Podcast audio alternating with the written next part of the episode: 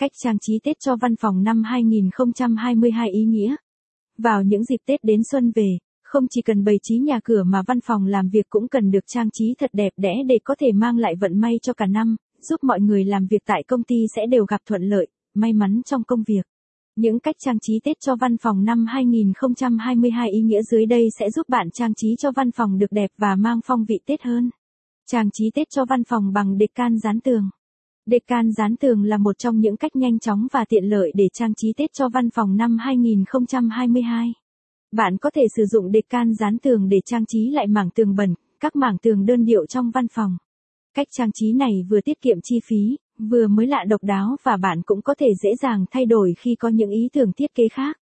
Trang trí Tết cho văn phòng năm 2022 có thể ưu tiên sử dụng những loại giấy decan dán tường, decan dán kính. Những loại giấy decan này rất đa dạng mẫu mã, màu sắc đẹp và giá thành phải chăng.